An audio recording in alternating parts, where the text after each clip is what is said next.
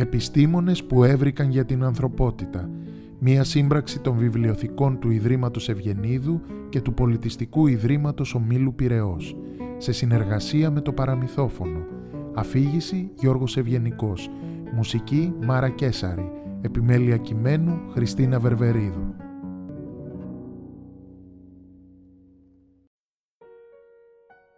Άλμπερτ Αϊνστάιν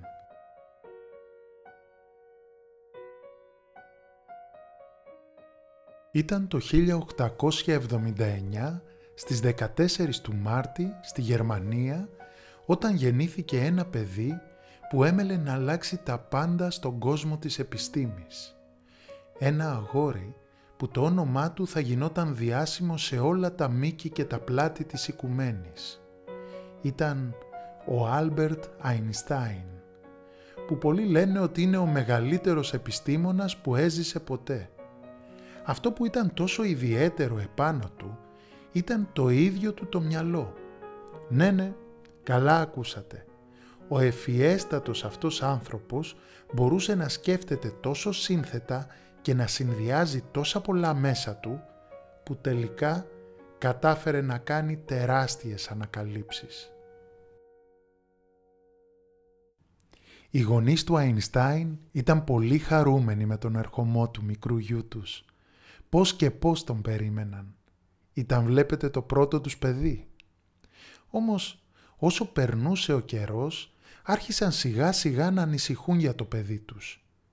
Ο γιος μας έχει γίνει δύο χρονών και δεν έχει πει ούτε λέξη, ούτε μπαμπά ούτε μαμά, τίποτα, είπε η μητέρα του που ανησυχούσε πολύ.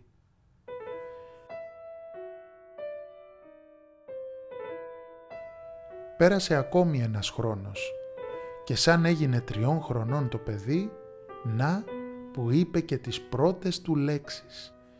Οι γονείς του χάρηκαν τόσο πολύ, το παιδί είχε όντως αρχίσει να μιλάει, μα κάτι παράξενο φαινόταν να συμβαίνει. Ήταν σαν να σκεφτόταν πολύ πριν να μιλήσει. Ήταν λες και δυσκολευόταν να βρει τις λέξεις. Μα ίσως τελικά σαν να τις ξεδιάλεγε κιόλας, σαν να έψαχνε μέσα στο μυαλό του να βρει τις πιο καλές για να φτιάξει μία πρόταση. Ίσως το μυαλό του να δούλευε από τότε έτσι περίπλοκα. Καθώς το παιδί μεγάλωνε, ανακάλυπτε τον κόσμο με μεγάλη περιέργεια. Όταν έγινε πέντε χρονών, στα γενέθλιά του, συνέβη κάτι πολύ σημαντικό για το μικρό Αϊνστάιν. Ήταν στο σπίτι με την οικογένειά του και αφού έσβησε τα κεράκια της τούρτας του, ο πατέρας του τον πλησίασε κρατώντας στα χέρια του ένα μικρό κουτάκι. «Παιδί μου, αυτό είναι το δώρο για τα γενέθλιά σου». Ο Αϊνστάιν το άνοιξε γεμάτος περιέργεια. «Τι είναι αυτό» ρώτησε. «Είναι μία πηξίδα για να σου δείχνει τον δρόμο», απάντησε ο πατέρας του. «Κοίτα, δείχνει πάντα προς το βορρά», συνέχισε. «Μα πώς» το μικρό παιδί συνεπαρμένο κοιτούσε την πηξίδα λες και ήταν το πιο μαγικό πράγμα σε όλο τον κόσμο. «Είναι ένα θαύμα», σκεφτόταν. «Πώς γίνεται αυτές οι μικρές βελόνες να δείχνουν πάντα τον ίδιο δρόμο». Αργότερα, στα δώδεκά του χρόνια, ένα δεύτερο συναρπαστικό δώρο έφτασε στα χέρια του. Ήταν ένα βιβλίο με την γεωμετρία του Ευκλήδη. Έγραφε το εξώφυλλο ευκλήδια γεωμετρία. Ο Αϊνστάιν εντυπωσιάστηκε.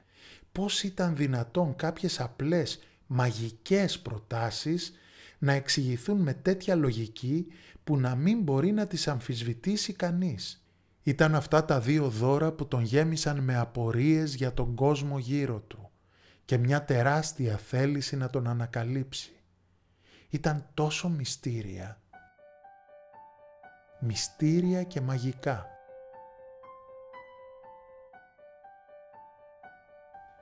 Με τέτοια περιέργεια και δίψα για γνώση θα περίμενε κανείς ότι ο Αϊνστάιν θα ήταν πρώτος στο σχολείο και πως θα του άρεσε πολύ.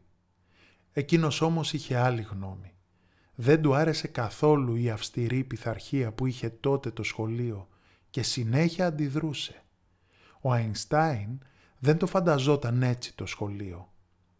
Αρκετά χρόνια αργότερα έλεγε «Στην πραγματικότητα δεν είναι τίποτε άλλο από ένα θαύμα το γεγονός ότι οι σύγχρονες μέθοδοι διδασκαλίας δεν έχουν ακόμα στραγγαλίσει πλήρως την ιερή περιέργεια της έρευνας.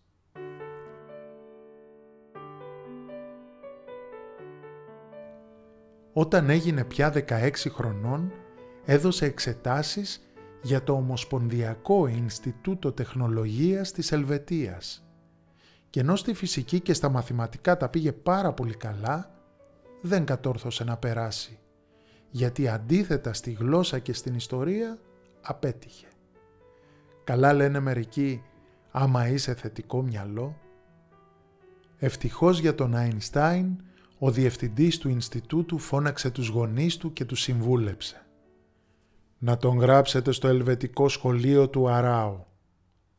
Τελικά ήταν ακριβώς αυτό που χρειαζόταν. Ο Αϊνστάιν διέπρεψε. Βρήκε καλούς δασκάλους που τον βοήθησαν και πίστεψαν σε εκείνον έγινε ένας πολύ καλός μαθητής και ήταν άριστος στα μαθηματικά και τη φυσική.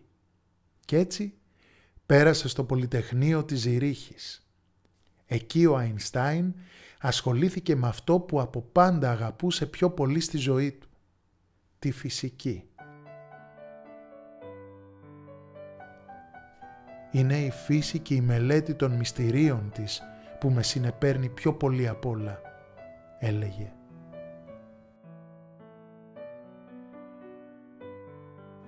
Σαν τελείωσε το Πολυτεχνείο ο Αϊνστάιν, βρήκε δουλειά στο Γραφείο Ευρεσιτεχνιών της Βέρνης. Και αυτή, ακόμη κι αν δεν το ήξερε από την αρχή, ήταν η ευκαιρία της ζωής του. Περνούσε ατελείωτες μέρες και ώρες μελέτης εκεί και ταυτόχρονα σπούδαζε και στο Πανεπιστήμιο της Ζηρίχης για να γίνει πια διδάκτορ.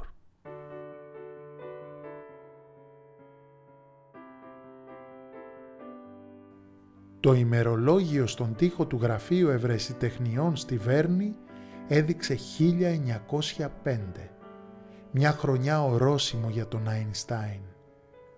Αυτός ο σχεδόν άγνωστος τότε υπάλληλος του γραφείου δημοσίευσε τη χρονιά εκείνη πέντε μελέτες, τη μία μετά την άλλη, που κάθε μία τους ήταν τόσο μοναδική, τόσο ευφυής, που θα μπορούσε κανείς να πει ότι ο Αϊνστάιν ήταν ήδη ένας πολύ μεγάλος επιστήμονας. Την πρώτη από αυτές ο Αϊνστάιν την έγραψε όταν ήταν 26 χρονών. Ήταν μια εκπληκτική ερμηνεία για το φωτοηλεκτρικό φαινόμενο.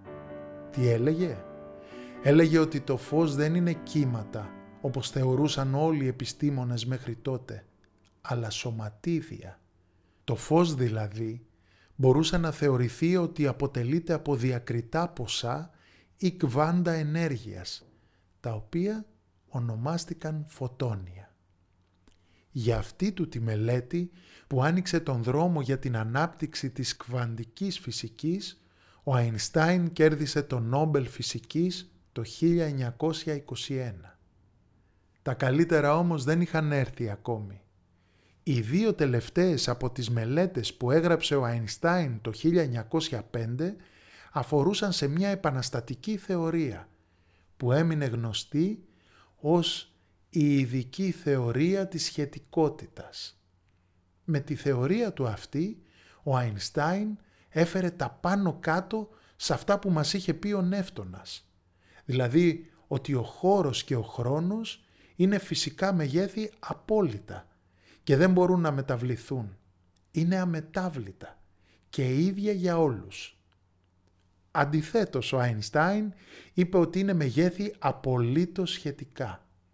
Επιπλέον, ο Αϊνστάιν μας είπε πως η μάζα και η ενέργεια ενός σώματος είναι μεγέθη ισοδύναμα. Έτσι, μας χάρισε τη διασημότερη ίσως εξίσωση όλων των εποχών, δηλαδή ότι η ενέργεια ισούται με τη μάζα επί την ταχύτητα του φωτός στο τετράγωνο. Η θεωρία αυτή βασίζεται σε δύο θεμελιώδη αξιώματα. Οι νόμοι της φυσικής πρέπει να είναι οι ίδιοι για όλους τους παρατηρητές που κινούνται με σταθερή ταχύτητα ο ένας προς τον άλλον. Και η ταχύτητα του φωτός είναι μια θεμελιώδης φυσική σταθερά ανεξάρτητη από την κίνηση της φωτεινής πηγής ή του παρατηρητή. Έτσι λοιπόν, η ειδική θεωρία της σχετικότητας μας λέει ότι διαφορετικοί παρατηρητές που κινούνται με σταθερή ταχύτητα ο ένας προς τον άλλον βλέπουν το ίδιο φαινόμενο με διαφορετικό τρόπο. Καθώς ο χώρος και ο χρόνος είναι μεγέθη σχετικά, εξαρτώνται δηλαδή από το αν εκείνος που τα υπολογίζει κινείται ή όχι.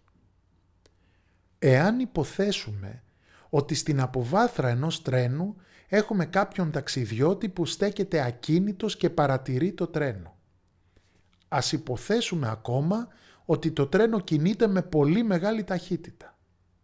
Τότε το μήκος του τρένου και η ροή του χρόνου στο εσωτερικό του τρένου μετρώνται διαφορετικά από τους επιβάτες του τρένου και διαφορετικά από τον ακίνητο ταξιδιώτη που παρατηρεί το τρένο στην αποβάθρα.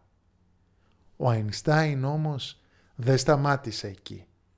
Προσπάθησε να εξηγήσει τι ήταν αυτό που προκαλούσε τη βαρύτητα. Έτσι, για δέκα ολόκληρα χρόνια μελετούσε και ερευνούσε τόσο σκληρά που πολλές φορές έφτανε σε απελπισία όταν έβλεπε ότι δεν μπορούσε να βγάλει κάποιο συμπέρασμα. Μια μέρα, ο Αϊνστάιν μέσα στην απελπισία του μίλησε για το πρόβλημά του σε ένα φίλο του. Ένα μεγάλο φυσικό, τον Μαξ Πλάνκ. «Δεν μπορώ να καταλάβω», του είπε. «Αλλά πρέπει, πρέπει να ανακαλύψω την αλήθεια για τη βαρύτητα. Τι κρύβεται πίσω από αυτό το φαινόμενο επιτέλους».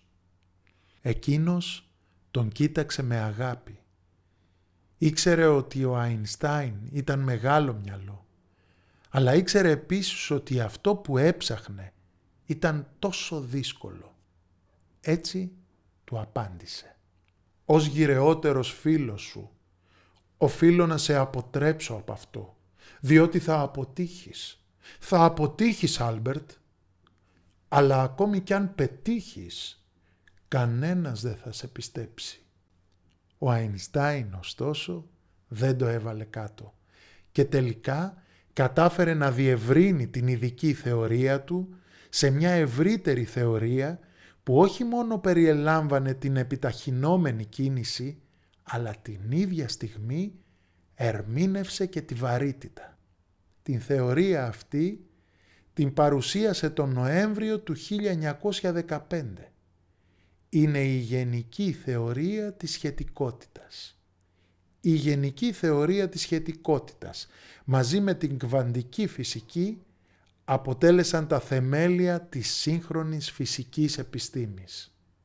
Η εκπληκτική αυτή θεωρία που μας άφησε ο Αϊνστάιν άνοιγε νέους και ανεξερεύνητους έως τότε δρόμους, που άλλαξαν τα πάντα σε αυτά που πιστεύουμε για το σύμπαν και τη θέση μας σε αυτό ήταν η αρχή για μια ακόμα επιστημονική επανάσταση που κρατά μέχρι σήμερα.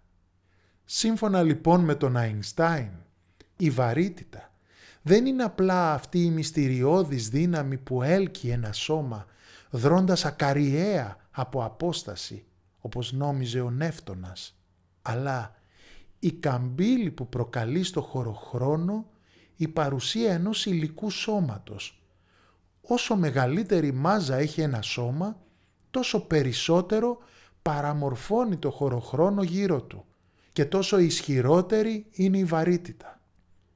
Ο χωροχρόνος καθορίζει με τη σειρά του την τροχιά κάθε αντικειμένου που κινείται μέσα σε αυτόν, από αυτόν ακριβώς το βαθμό της καμπύλωσής του.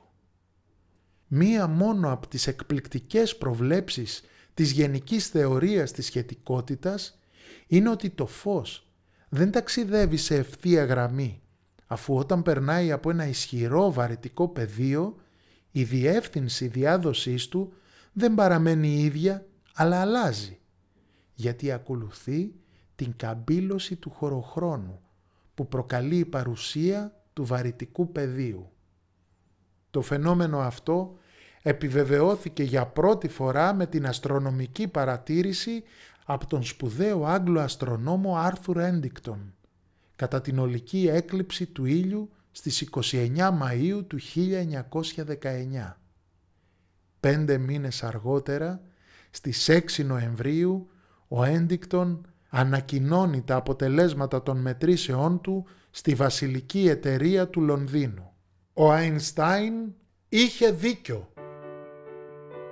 Την επόμενη μέρα η εφημερίδα Times του Λονδίνου γράφει και στους δρόμους οι εφημεριδοπόλες φωνάζουν «Επανάσταση στην επιστήμη! Νέα θεωρία για το σύμπαν! Οι ιδέες του Νεύτωνα καταρρύπτονται!» Επανάσταση στην επιστήμη! Οι ιδέες του Νεύτωνα καταρρύπτονται! Μέσα σε λίγες μέρες ο Αϊνστάιν γίνεται πρωτοσέλιδος στις μεγαλύτερες εφημερίδες του κόσμου. Και πια όλος ο κόσμος πιστεύει πως είναι ο σπουδαιότερος επιστήμονας που έζησε ποτέ. Κάπως έτσι λοιπόν, εκείνο το παιδί που άργησε να μιλήσει, έγινε ο πιο αγαπητός και αξιοθαύμαστος επιστήμονας στον κόσμο. Κι αν και δεν του φαινόταν από την αρχή, τελικά έβρικε τις πιο σπουδαίες ανακαλύψεις. Δεν ήταν όμως μόνο η εκπληκτική του ευφυΐα. Ήταν αυτή η περιέργειά του, η εσωτερική του ανάγκη να θέτει ερωτήματα για το φυσικό κόσμο και να αναζητά απαντήσεις. Εκείνος ο ιδιαίτερα δικός του τρόπος να διερευνά τη φύση και το σύμπαν, σαν κάτι που τον περίμενε να το ανακαλύψει, σαν κάτι μαγικό, φανταστικό, όπως τα παραμύθια. Κάποιοι λένε πως μια μέρα σε μια διάλεξή του τον πλησίασε μια μητέρα και τον ρώτησε «Τι να κάνω για να γίνει το παιδί μου τόσο έξυπνο όσο εσείς» του είπε. Χαμογελώντας εκείνος της απάντησε «Να του διαβάζετε παραμύθια».